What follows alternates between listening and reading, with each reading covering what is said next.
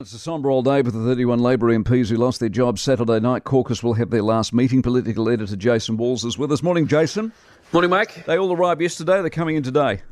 Oh, a bit of a mix of the two. We've spotted a few of them walking around Wellington, and there's a few arriving this morning, but they'll all be here for this caucus meeting this morning. They're starting with a caucus for the, the 2020 caucus, so essentially that big old 62 units of MPs coming in to sort of have a bit of a chat, farewell the old, and then after that, it's going to be a caucus of the new, the much more trimmed down version of the caucus of about 34 MPs. Anyone seen Hipkins yet?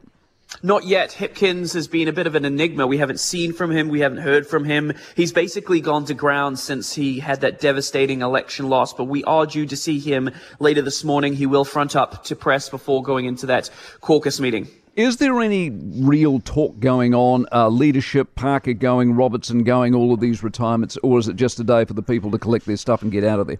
Oh, well, there'll be some initial talks about what happens next. I don't really foresee any big sort of conversations about leadership of the party at this stage. I think there is a view within the party that this revolving door of leadership that they've seen in the past just hasn't really been good for the party and they need to have some time to collect themselves to look forward rather than in jumping into anything permanent. And if you look at who potentially might be the next leader of the Labour Party, I mean, the list is already slim. You would have thought that maybe about six months ago, if they were in this position, Michael Wood would be the one that would step up. But obviously that's not happening for a number of reasons, namely because he did not make it back into Parliament.